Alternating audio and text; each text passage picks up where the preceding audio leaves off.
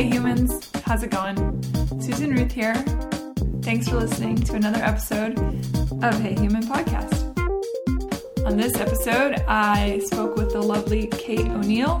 She is uh, a tech humanist, and I'll tell you more about Kate in a second, but I wanted to talk about last week's guest, uh, Dan Hodges. And he and I, as I was walking out of his house, I said to him, Oh my gosh, I can't believe I forgot to ask you, how did you deal with all the crime scenes and things that you came upon? And very calmly he said, I just did. And so he's a very zen guy. I was so laid back, as I mentioned last week. Um, I told him that I was going to be going out to the body farm uh, out in Knoxville and talking to them for the show.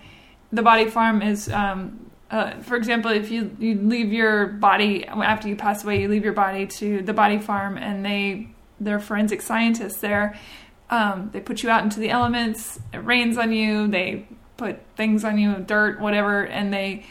Um, it's how they learn how the body decomposes, what happens to the body in various elements, heat, dry, um, rain, yada yada. And um, so anyway, I said to Dan, I'm a little unsure how I'm to stomach that, being that it's going to be uh, around cadavers, basically. And he said to put vapor, Vicks vapor rub under the nose, and um, and that will help. Apparently, that's how he dealt with many a crime scene. So, good advice from Dan. Anyway, uh, Kate O'Neill is awesome. She uh, is the founder and CEO of KO Insights which can be found at koinsights.com. Um, she's an author. She wrote a book called Pixels and Place, and um, her she does many things. She's a consultant, as I said, an author, a speaker, a strategist. Um, she came to Nashville to promote Pixels and Place and did a, a reading and a lecture at Parnassus Books here in town. It was so fascinating. Um, and I asked her to be on the show, and she graciously said yes. She's working on her second book now, which will be out uh, sometime, I think, next year. And it was a really cool conversation. We talked about uh, how humans interact with the digital world, um, what it all means for you know security and safety, uh, how um, how um, our phones gather information about us, and that how valuable that is to the marketplace just all that kind of stuff. It's a really interesting conversation. Um, as usual, uh, please spread the word about Hey Human. You know where to find me, obviously, because you're listening to me now, and therefore you have found me. But please tell your friends and family and such. Um, and if you get a chance, as I always say, go to iTunes and rate, uh, rate and review Hey Human. I really appreciate that. Um, we've got over 11,000 listeners now, so you guys are spreading the word and it, it's getting out there, and I'm really appreciative. Um, I'm on uh, heyhumanpodcast.com, always with the links for every episode. Um, all the information that we talk about, I, I stick stuff up on the heyhumanpodcast.com. Uh, Kate's uh, episode is really fascinating, and I have a lot of links to stick up there, so definitely check that out. Um, Instagram and Facebook is Hey Human Podcast, super simple. And email me, Susan at heyhumanpodcast.com. I've got fantastic episodes coming up. Um, and there's really there's great episodes prior. So if you get a chance, if you haven't yet, go back and check out the old stuff because um, it's not old. It's it's all relevant. Um, yeah, that's that's all I got. That's my self promotion plugging. Um, thanks for listening. As always, uh, here we go. Hi, Kate O'Neill. Hi there, Susan Ruth. thanks for being on Hey Human Podcast. Thanks for having me. You're coming all the way from New York. That's right. That's right. And uh, despite some technical difficulties getting connected, here we are. Here we are, and you're representing with your "I Love New York" T-shirt. Yeah, actually, it's an "I Tweet New York" T-shirt. Oh, that's amazing. Yeah, a little little Twitter bird instead of a heart. That is I love it. So funny. That's perfect for you. so I'm gonna write down some accolades before and just who you are, so that even just in case the people, I always do a preamble on the show where I describe who I'm talking to and some of their accomplishments or whatever. But sometimes, you know, people skip over that stuff. But now that we're here and they're listening, they have to hear it. So, all right. All right. So you are the founder and CEO of KO Insights. Mm-hmm. And that's koinsights.com for those of you following yeah. along at home. Uh, and you're the previous CEO and founder of Meta Marketer. Correct. That is correct. Okay, and your that's an analytics and strategy agency. You're, you're you were the first content manager role at first content manager at Netflix. That's awesome. Yeah, it was pretty awesome actually. Uh, so it was, you know, back in I was one of the first hundred employees there, and it was uh, it was at a time where um, how many people remember this or, or even know this? But when Netflix first got started, they were renting DVDs, uh, you know, a la carte, just as if you were going to Blockbuster. So you know, you had a due date and a time you had to get it back, and there were late fees and stuff like that. So you know, you'd rent the DVD; it would cost like seven bucks or whatever, and then you'd have to send it back. And then they figured out this subscription model where yeah. like you paid a set amount, you know, and you got the number of DVDs each each month or whatever. Um, and that they had just started that program when um, I, I became a customer. I was renting, you know, the a la carte way, and then uh, they did the subscription trial, and I was in like an alpha beta program for it and I was like, this is genius. Yeah. I have to be part of this. This is just the smartest thing. So I, I sort of gave them my resume and was like, figure out a role for me. I would love to just be part of anything. So they created this content manager role.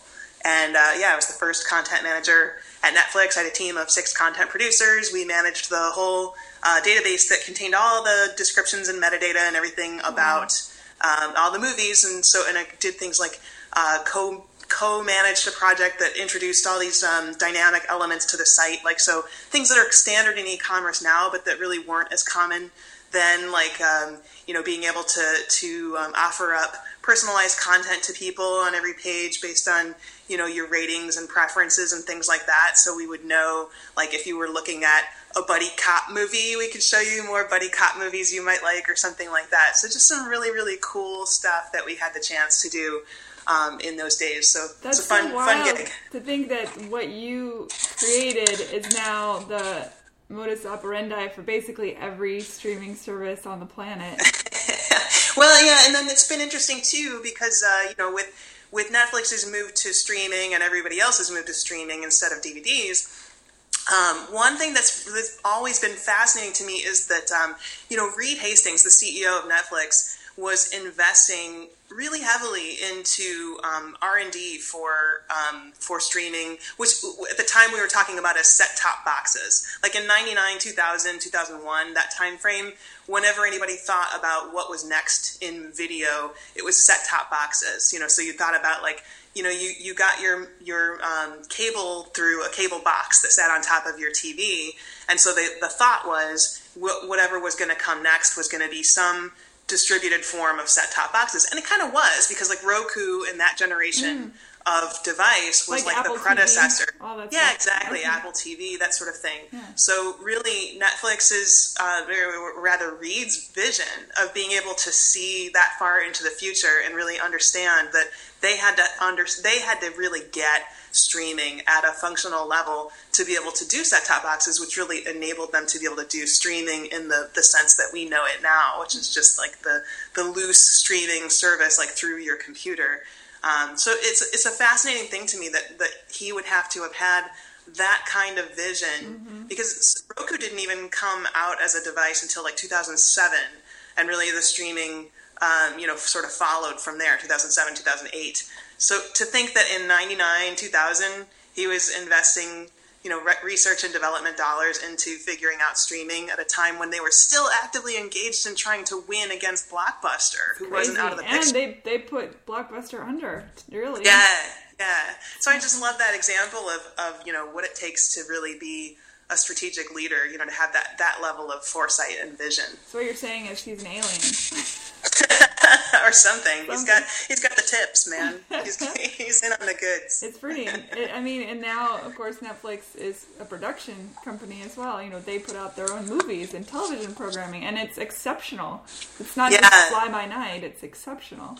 That's right. Yeah, and I feel like actually um, most of the streaming services that are doing original content are doing a bang up job at Yeah. it. I mean, everybody, everybody's content, Amazon's, Hulu's, like all Yeah. the original programming, Yeah. by and large, has been really top quality stuff. So it is really interesting to be in this kind of renaissance of what um, what produced video content is is about.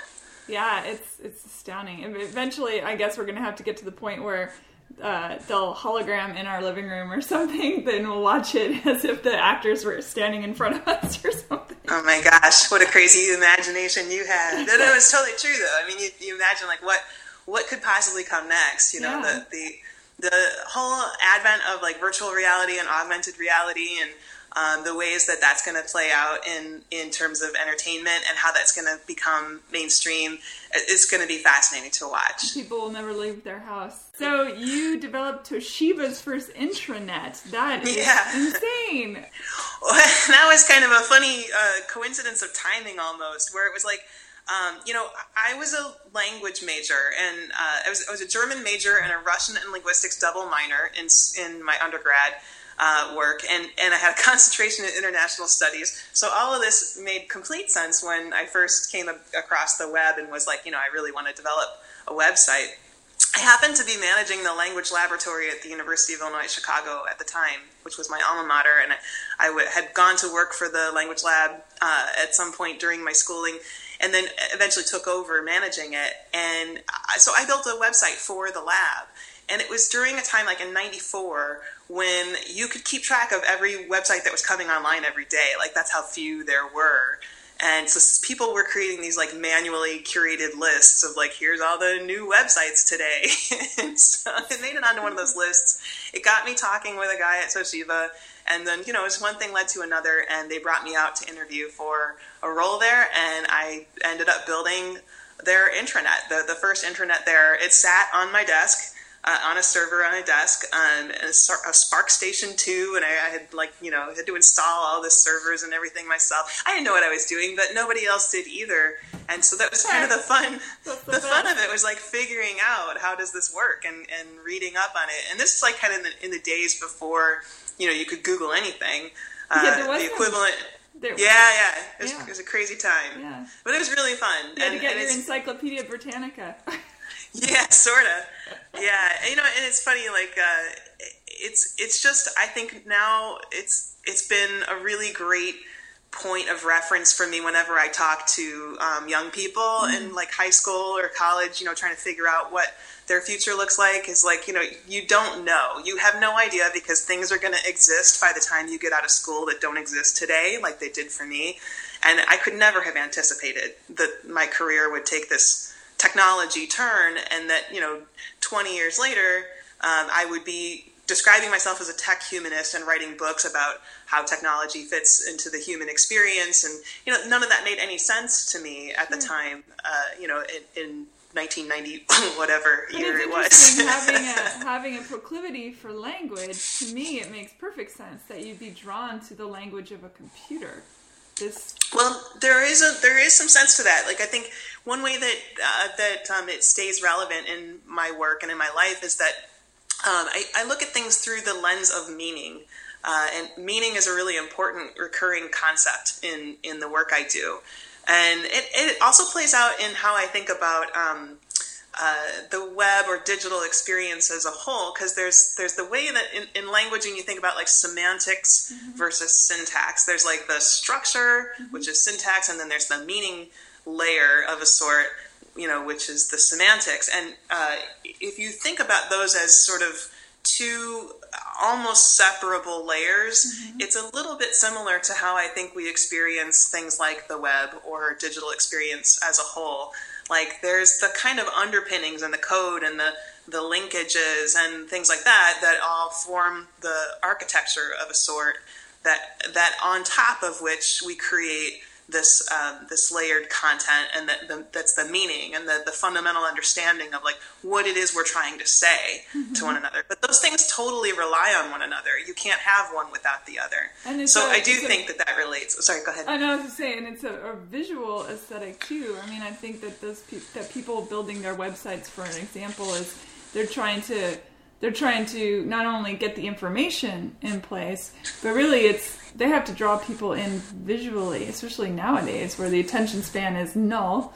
yeah, that's true, and, and, so certainly, you know, there's this kind of um, nonverbal language piece that that comes into play as well. So yeah, so for me, the language metaphor stays very relevant in how I think about digital experience and technology and uh, how people how people use technology to communicate with one another is kind of kind of the recurring theme throughout my career is like you know using that mode or, or sort of coming back to that question again and again in in different uh, different ways trying to solve different problems well really quick on it i'm, I'm going to write this down because uh, I, want, I don't want to forget to ask you this but um, explain to folks who may not know what an intranet is I know it. Oh, you know, I know oh, that so, some people won't know.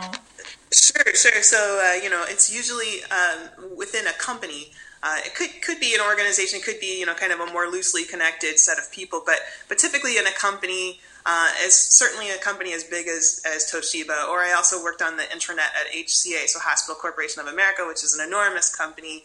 Um, any of those big companies have a need to you know share documents and have a, like a repository of knowledge and um, be able to communicate with one another uh, with other employees inside the company mm-hmm. in ways that uh, that the web kind of facilitates, but they certainly don't want to be doing it out on you know public websites, uh, and that wouldn't make any sense for customers or you know patients or whoever to run across that stuff. So it has to be secure, it has to be locked down, but it also has to it follows you know a lot of the same sort of user or usability requirements that a website does you know so a typical website does so you have to keep you have to think about like who's going to be using it and and how do you make sure that they can get to what they need quickly and things like that so mm-hmm. it's uh, always a lot of those kinds of challenges with it especially for a group like hca with you know so many different kinds of, of job roles mm-hmm. represented within that company and so thinking about like how people would be able to get to,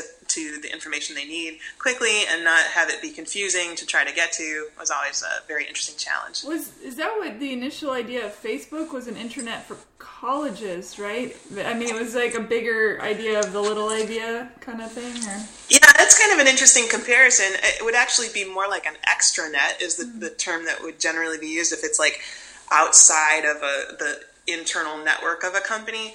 Um, but you know, very quickly, I think that this just was no similar um, model for what Facebook became at the time. You know, we if you watch the movie um, The Social Network, I haven't uh, seen it yet. If, yeah, yeah. If you if you've not seen it, it's pretty good. If you're into uh, you know Aaron Sorkin, I love Aaron Sorkin dialogue. yes, big fan. Yeah. Big so fan. Uh, one thing that's interesting in that, I, I hadn't realized until I saw that movie, and I don't know if this is fictionalized or if it's true, that um, Mark Zuckerberg was was using LiveJournal really extensively throughout the process of creating Facebook in the movie. And I don't know if that's actually the case or not, but I was a really big LiveJournal user. And so it's a kind of a similar idea if you use it that way, where you can just post statuses and um, you know share it out to your group of friends and they can like and comment on it or whatever yeah. um, so so the fact that it sort of came from this blogging platform in a sense makes makes some sort of sense when you think about Facebook that way. So there was something you said a second ago about um, I wrote it down because I didn't want to forget um, about the way we use language uh, through these modes now, you know, and how we we interface with the computers or our phones or whatnot. Do you think, in that regard, that humans are becoming more machine? I mean, and there's that idea of like, oh, someday robots are going to take over, and I'm thinking, we already are robots in our own way. I don't know. That's an interesting question, and I, I, I, think we certainly have adapted to technology in, in ways that um, that probably would have looked very foreign, like twenty to fifty or whatever more years ago. You know, if anybody, I think anybody who is like time traveling from a few decades ago were to land in 2017 in your average restaurant and see like families sitting together, look, all looking at their phones. Um, it, it, would strike them as very, very odd. And it, it, strikes people today as odd, I think, sometimes too. Except if you're one of those people, and it feels very natural that yeah. like every everyone has their interconnected lives that um, that happens through the internet, um, as well as their physical lives that happen in the space around them.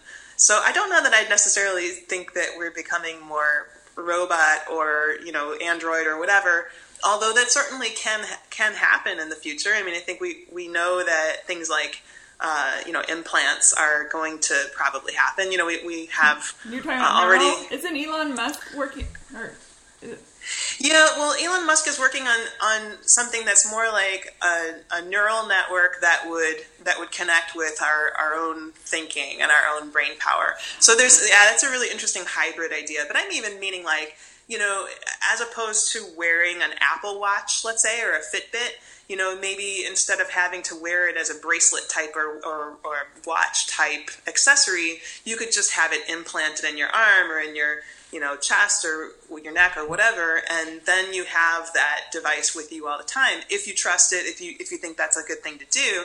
And so things like being able to measure the amount of steps you take every day and you know the things that people use those wearables for being able to track heart rate and being able to you know do all the things that, that people do within the quantified self movement um, that could certainly happen more effectively with an implant. And then the more you think about the potential for things like that, the more you think like, yeah, we probably do have this trajectory where, or at least a possible trajectory where we become a little more robot or a little more android or whatever it is. Yeah. Um, I uh, want to save that thought of what you just said Yeah. for what I'm going to be asking you in a minute. But I think it's just so fascinating to think about. Well, like for example, my father has a pacemaker, which is Mm-hmm. keeping his heart regulated. It is a machine that he wears inside his body, and as do many people have machines that you know run particular parts of their body that you know might not be visible to the outside world but then you say to somebody oh would you ever implant an iphone into your body so that when you go grocery shopping all you have to do is walk through and it's cataloged everything you've purchased or you know whatever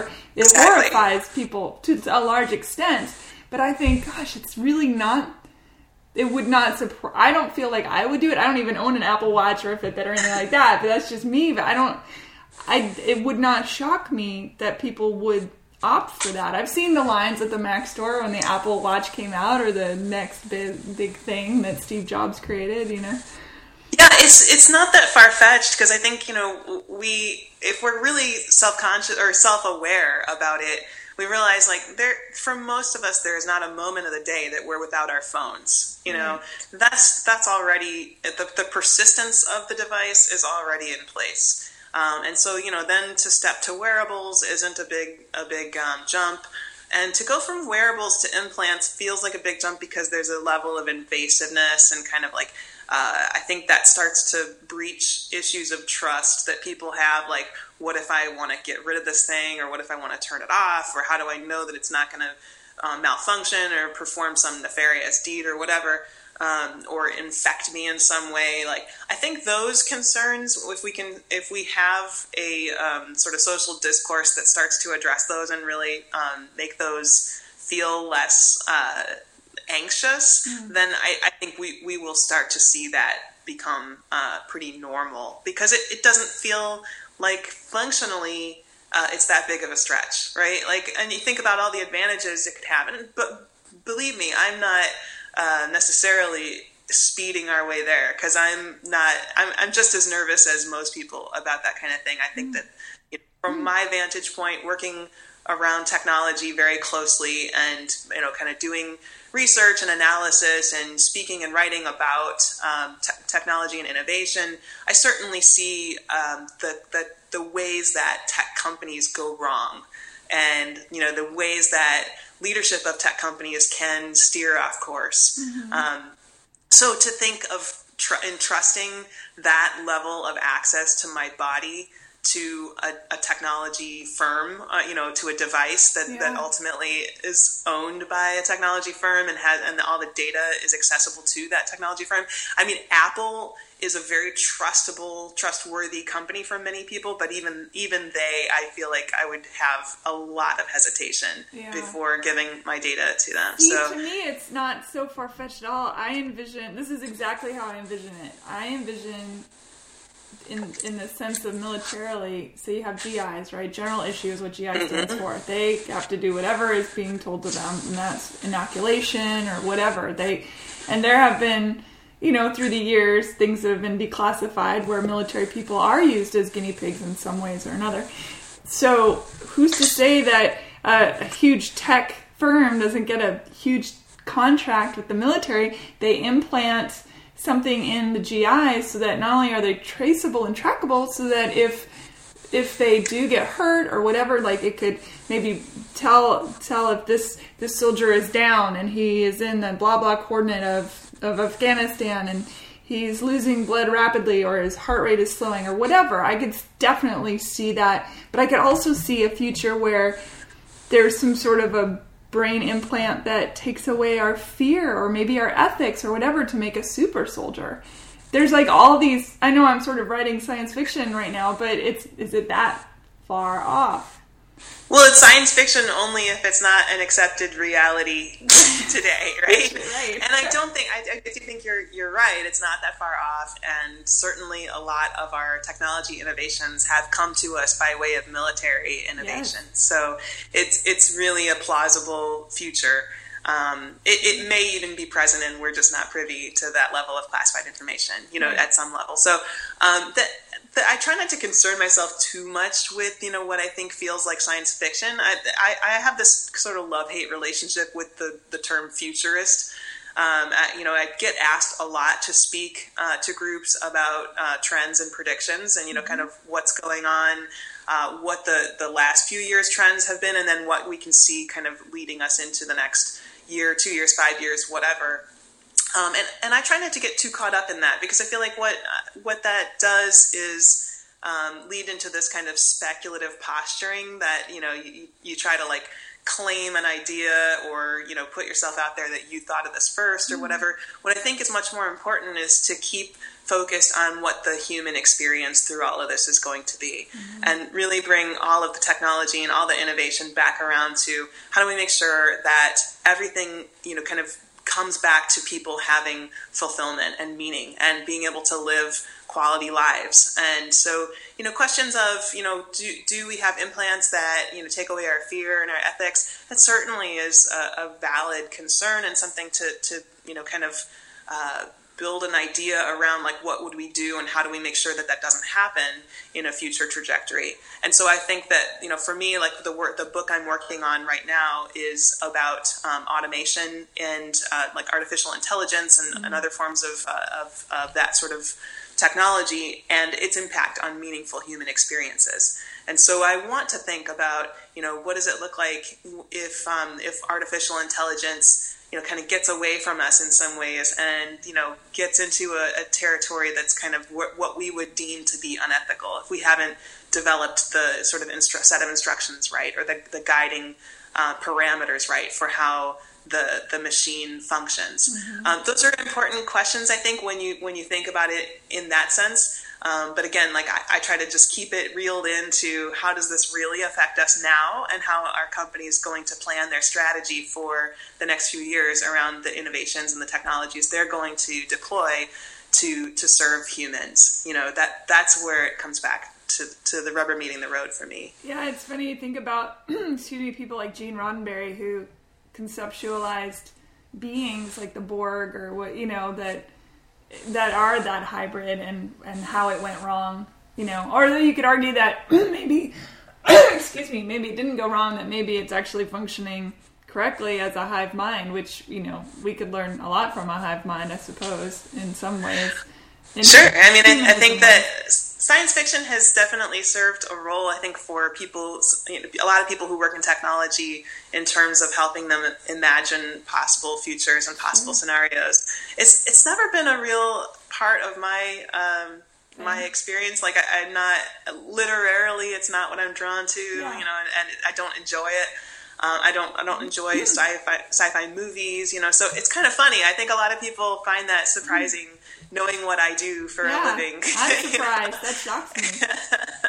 but you know what? I, I think it's it's very plausible. Like when you when you come back to like why, for me, the stories that are most relatable are the ones that have some really foundational, fundamental um, human relationship at yeah. its at their core. Sure. Um, so I've never been interested in like fantasy or you know kind of created worlds or whatever. I'm yeah. very interested in in more contemporary stories or past uh, you know kind of fictitious uh, history stories of how people relate to one another. Yeah. Like that's that's what it all comes back to, and it makes complete sense. I think in in context of the work I do that everything for me as a tech humanist, everything is about how people relate to one another through technology. Well, see, that's a great segue into your book, Pixels and Place. Okay, so the full title, Pixels and Place Connecting Human Experience Across Physical and Digital Spaces. There's there you there in um, some of the stuff you sent me to read.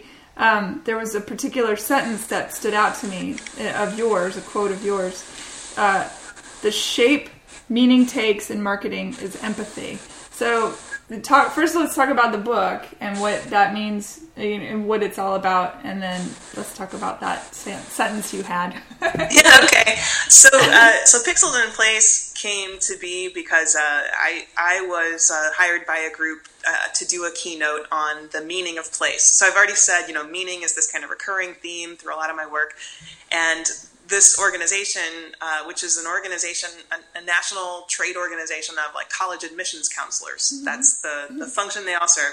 Um, they had noticed my work around meaning, and they they wanted to at their national convention. They wanted to have somebody talk about the meaning of place. In essence, like how do you distill uh, for someone who's visiting a college campus, a student visiting a college campus, and that student's parents, let's say in a 15 minute tour, how do you get across to them what the next four to five years of their mm-hmm. lives are going to be like? You know, how do you essentialize the place? How do you get across like all of the things that they're going to experience and what's what's significant about it and what differentiates it, you know, one from another. So, um, so that was a really, really interesting and fun assignment. Uh, I, I really dug it, uh, but I also found during my research a ton of opportunity to explore that concept in a more um, in a more convergence oriented way, like talking about how we think about digital experience and digital places in sort of physical ways how we how we've kind of infused digital place with these metaphors and understandings of physical place. And so one of the things that i do through the book is talk about the metaphors of place um, that are that are visible sort of recognizable in digital experience things like um, we talk about the, you know, we use the, we use the word site, um, mm-hmm. which is certainly a, a, a, you know, usable in a physical context, but it's obviously a core idea in physical. We talk about a lot of the, the metaphors of, um, of buildings like windows, for example, are describe this, um, this mm-hmm. common metaphor in digital experience but they're obviously uh, borrowing from our physical world. So right. there's a lot of that. There's so much of it, and it's really interesting to me. But then to to take it uh, further than what I did is is think about how to. Um, uh, how to unpack that in different industries and how different uh, executives and strategists and experienced designers could think about uh, a very intentional use of the, the overlap of physical and digital space in creating their experiences for customers and users and students and patients and so on. Like all the roles that humans play in every interaction with a brand or a company you know to really think about how to dimensionalize that for people mm. and give give this kind of full sense of physical space and digital space because people do experience them in a combined way we very rarely go into physical space of any sort, like a store or a museum or whatever, without having a digital component to that experience. And we very rarely experience the digital world, and we don't experience the digital world without there being a physical context because we're always somewhere. Right. And we, you know, the the reality is a cons- it's either a constraint like our phones, like our, our we're seeing uh, digital content through a constrained web browser or app or whatever. So it, it really sort of shifts the context of, of how we can consume content. Um, or it or it enables us in some way. Like we could use augmented reality or a um, Google Maps kind of navigation to navigate our physical world. So this interesting way in which um, digital and physical experiences complement one another as well as constrain one another. It, it was seemed like it was a very relevant and timely um, discussion to have. Mm-hmm. So in the the quote that you mentioned um, is part of of um, you know kind of an exploration of how meaning belongs in this discussion.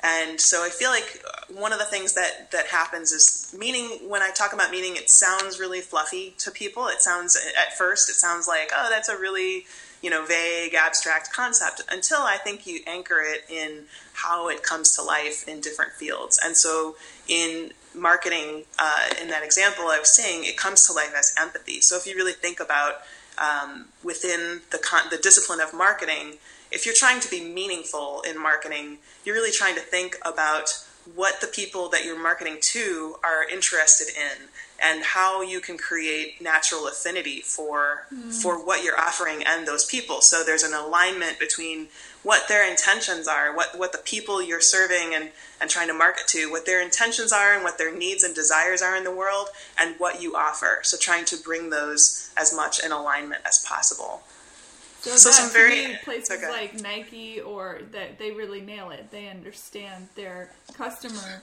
But you had mentioned something both in the article I had read and also in, earlier in this conversation about sometimes they get it really wrong. And in, in the article I read, you, you used the word creepy, which, yeah. which cracked me up because I can't even tell you how many times I've, I've been sitting with friends and we've discussed how it's so creepy that we'll just be talking about a product or a service or whatever, and our phones happen to be on the table.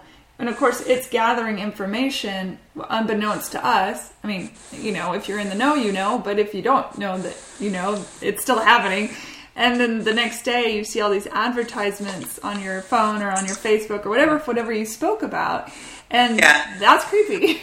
it is creepy. I think it's creepy. It's creepy now because we're not used to it. I think it will still feel a little creepy as as we do get used to it. I, I think that where where we are is at this kind of um, and we'll always be at a, a kind of um, pivot point of what's acceptable and yeah. what is pushing the edges right yeah. but I, I think you know one of my favorite examples and it's so easy to hate on uber anymore but i love the example of you know uber was uh, outed in a sense a couple of years ago as um, that, that part of what the data that they collect when they um, when they get your ride information, your ride request information, is your phone's battery level. And so they actually admitted, uh, a spokesperson for the company admitted that they, when they collect that information, they have actually tested to see if they show you a higher price if you have a lower battery level, that you're likely to accept it because you know that you have a low battery level and you, you're kind of desperate at that point. You're like, my phone might run out of battery before the ride gets here. I better just take it. I don't have too many options right now.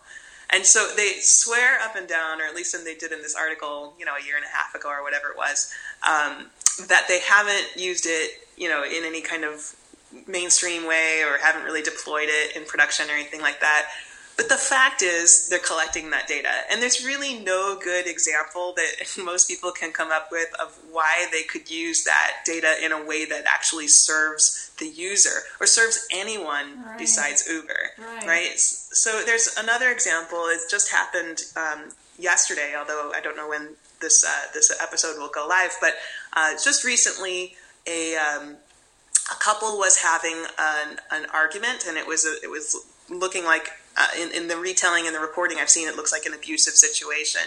Um, and the man said, um, "Did you call the sheriffs to to the woman that he was yelling at?"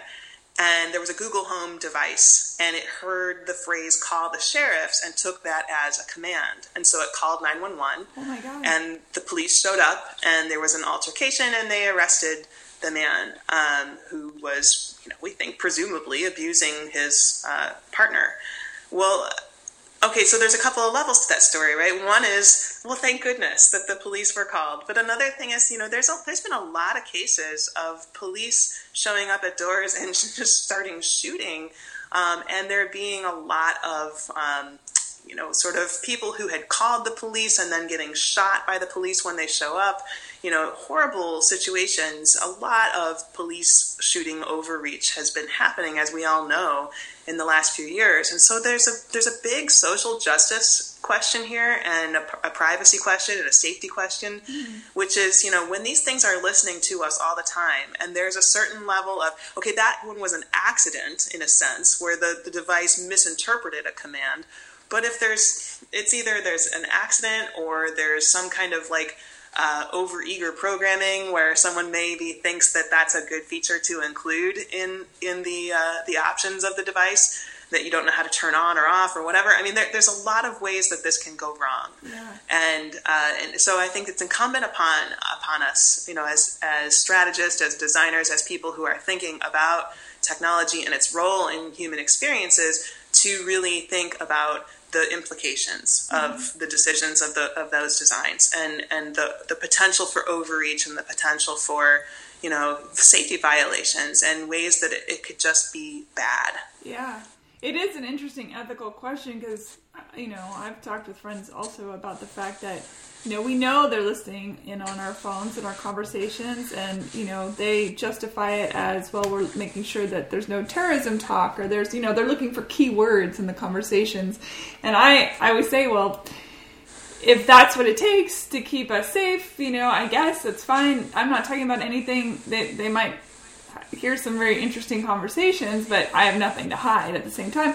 But then ethically, do they have any business doing that? Well, not really. I mean, it's like this whole weird thing that they they they sell safety or fear or you know whatnot. And you talked to yeah. so I saw you lecture here in Nashville, and you talked about the fact that um, that there you know there's cameras on the street corners watching our every move. Our phones are registering you know what we purchase, what we're reading, what we're saying. All this kind of it's it's that big brother versus the little guy, but then the little guy's like, "Well, I'm scared," you know, so maybe it's okay. It's just a whole. It's such a huge topic.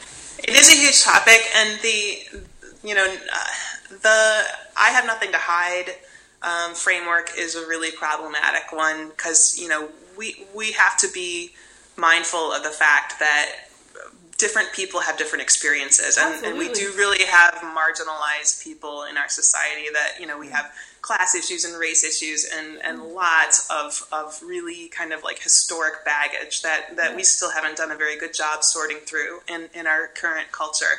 So i think you know to, to try to have conversations about privacy and security without considering that you know there's there are people for whom this would be a grave danger you know for for things to kind of overreach their their security to, for them to overreach their ability to, to their right to not have the police called on them for example absolutely uh, that you know, I, I, think that's a that's a consideration that that needs to be part of the discussion, and it's also a reason why. And I just said this on Twitter yesterday.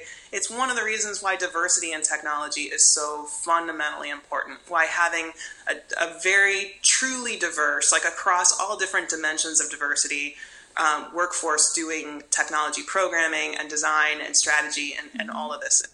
Why it becomes very important that we have uh, a lot of gender diversity, racial diversity, sexual orientation diversity, and, and disability diversity, you know, all kinds of ways that people's experiences differ so that what it really comes down to is biases get encoded into data structures and into technology all the time. Mm-hmm. It's just human nature. We, we program and design things with assumptions built in and the more th- those assumptions are based on our lived experience mm-hmm. and so the more diverse our lived experience is the more likely we are to um, program with less bias and to, yeah. to make things that have less chance of going terribly wrong for, mm-hmm. for people so i think that's a really kind of important way that that these topics kind of connect with one another is yeah. that you know we really need to be thinking about um, about hiring in ways that you know are inclusive and getting uh, and not just in technology but certainly it's important in technology yeah. to, to get those lived experiences representing um, the, the, best possible perspective on what reality really is for a, a, a, wide variety of people. Well, I mean that's such an important point too. When when I say things like, "Oh, I have nothing to hide," I'm, I'm talking about me myself. But I I am a humanist. I'm certainly a libertarian, and you know I don't think anyone has the right to listen in on someone if they say, "Oh yeah, I sold weed to my grandma," and then suddenly you don't even you, it, right, and, and that sort of thing. I think it's still very much in debate about whether that sort of thing is going to be admissible um, in criminal cases. For example, like I know there were there have been examples of um, uh, Amazon uh, Echo devices that have been um, able to pick up and record um, snippets of, of interactions that took place in, in what become later crime scenes. Mm-hmm. And so the question is, you know, do those passive recordings you know, belong being admissible as evidence in any way. Like if someone, there was a man who had been killed or who was found dead in his in his apartment, um, and there was an Amazon uh, Alexa device or an Echo device that was present in the home, and the, the recordings were, I believe, they were subpoenaed by the sheriff's office or department or something like that. Amazon you know, sort of has to admit at this point that they do have this database of passive recordings. And now it becomes a much more interesting question of should the passive recordings going on in these smart home devices be able to be admitted under any circumstances, even when they might help solve a crime like a murder uh, type of situation. Right. So it, it's really a, a big puzzle because, of course, you don't want to create precedent for something that could go in a nefarious way. Oh, absolutely. You know? And didn't Apple refuse the subpoena? Weren't they being subpoenaed for information on the phone?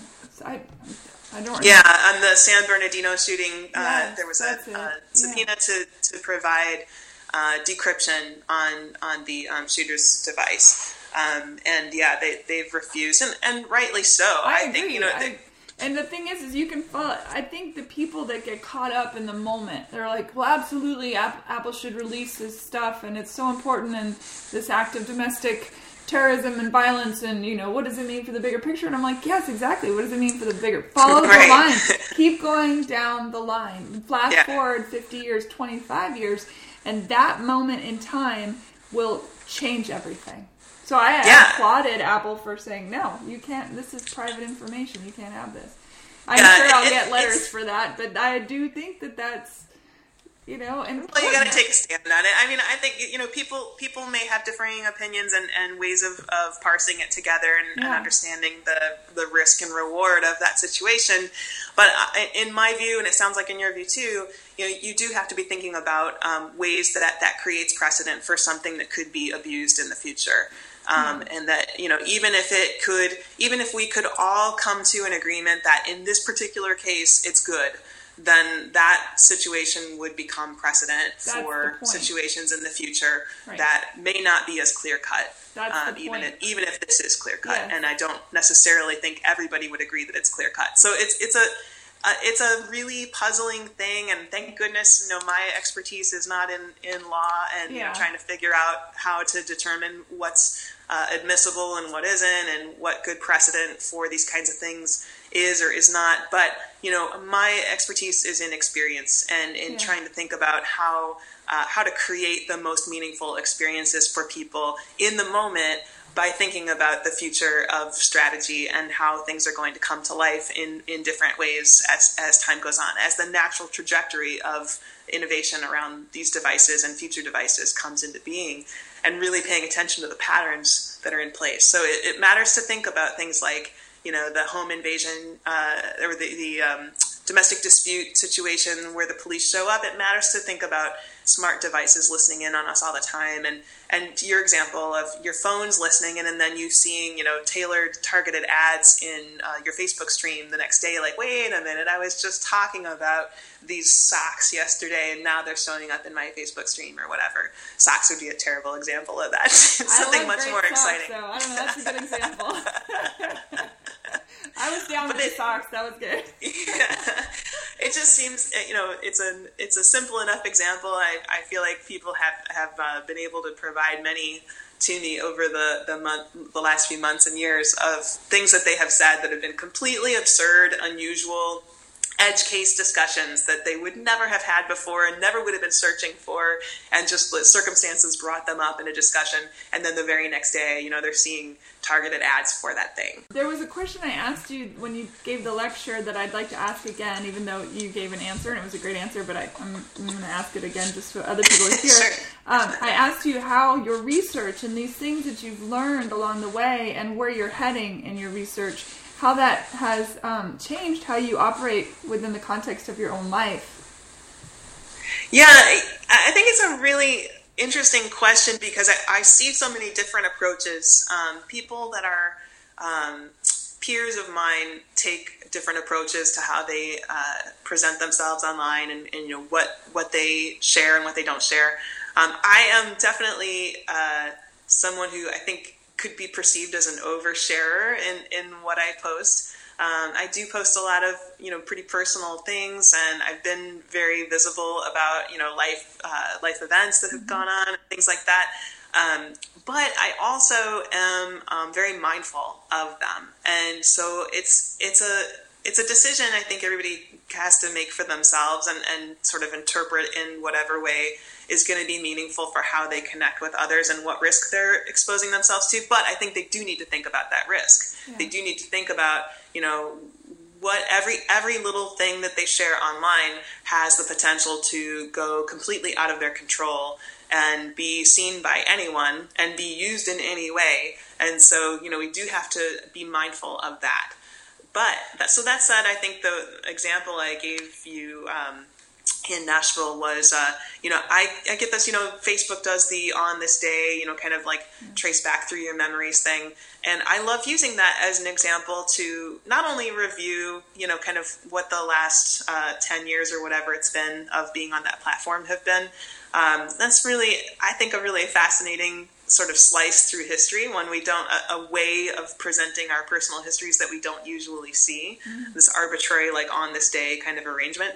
But it's also i use it as an opportunity to um, go back and kind of like retrofit the permissions of content and decide you know like things that were i shared publicly you know five years ago or something like that. Maybe it's not really relevant to have those be public anymore. Maybe you know i don't necessarily want them being um, certainly, they're indexed and searchable in ways that you know they're probably in uh, publicly searchable archives in some way, shape, or form. But maybe I don't necessarily want for someone coming new to my Facebook profile and digging through my uh, archives to come across them. Like mm-hmm. maybe that's just something that like I'm going to hold back right now. Mm-hmm. And I think that's that's something that I, I sort of offer that up every time I talk to groups as like a tip you can take away for yourself is just use them as your own tool and you know kind of re-own your own privacy and re-own your permissions mm-hmm. so i've done that with a few other platforms as well like um,